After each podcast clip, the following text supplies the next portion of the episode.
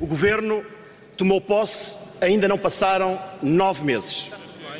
Ao Partido Socialista, os portugueses confiaram uma maioria absoluta e o povo garantiu ao PS todas as condições para governar de forma estável.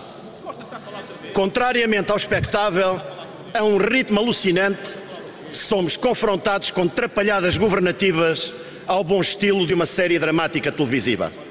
Ainda hoje, na agricultura, a secretária de Estado ainda não germinou e já se adivinha a rotação da cultura. O governo quer fazer crer que a vida das pessoas não é real, que a vida das pessoas faz parte de uma ficção, de uma série. A causa do drama governativo tem a ver com a guerra do trono socialista.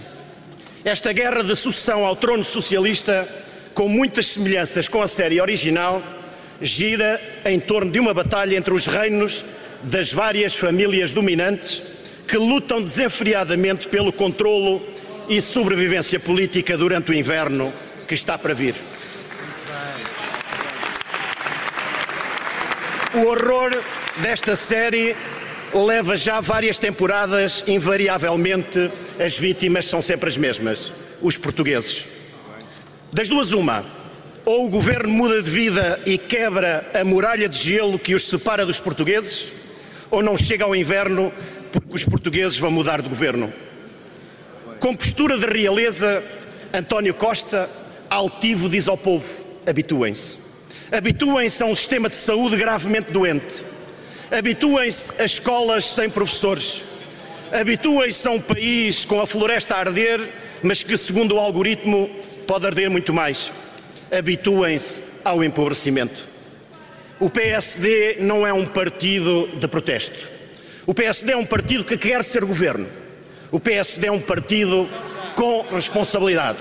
E um partido com responsabilidade. E um partido com responsabilidade não pede eleições de ano a ano.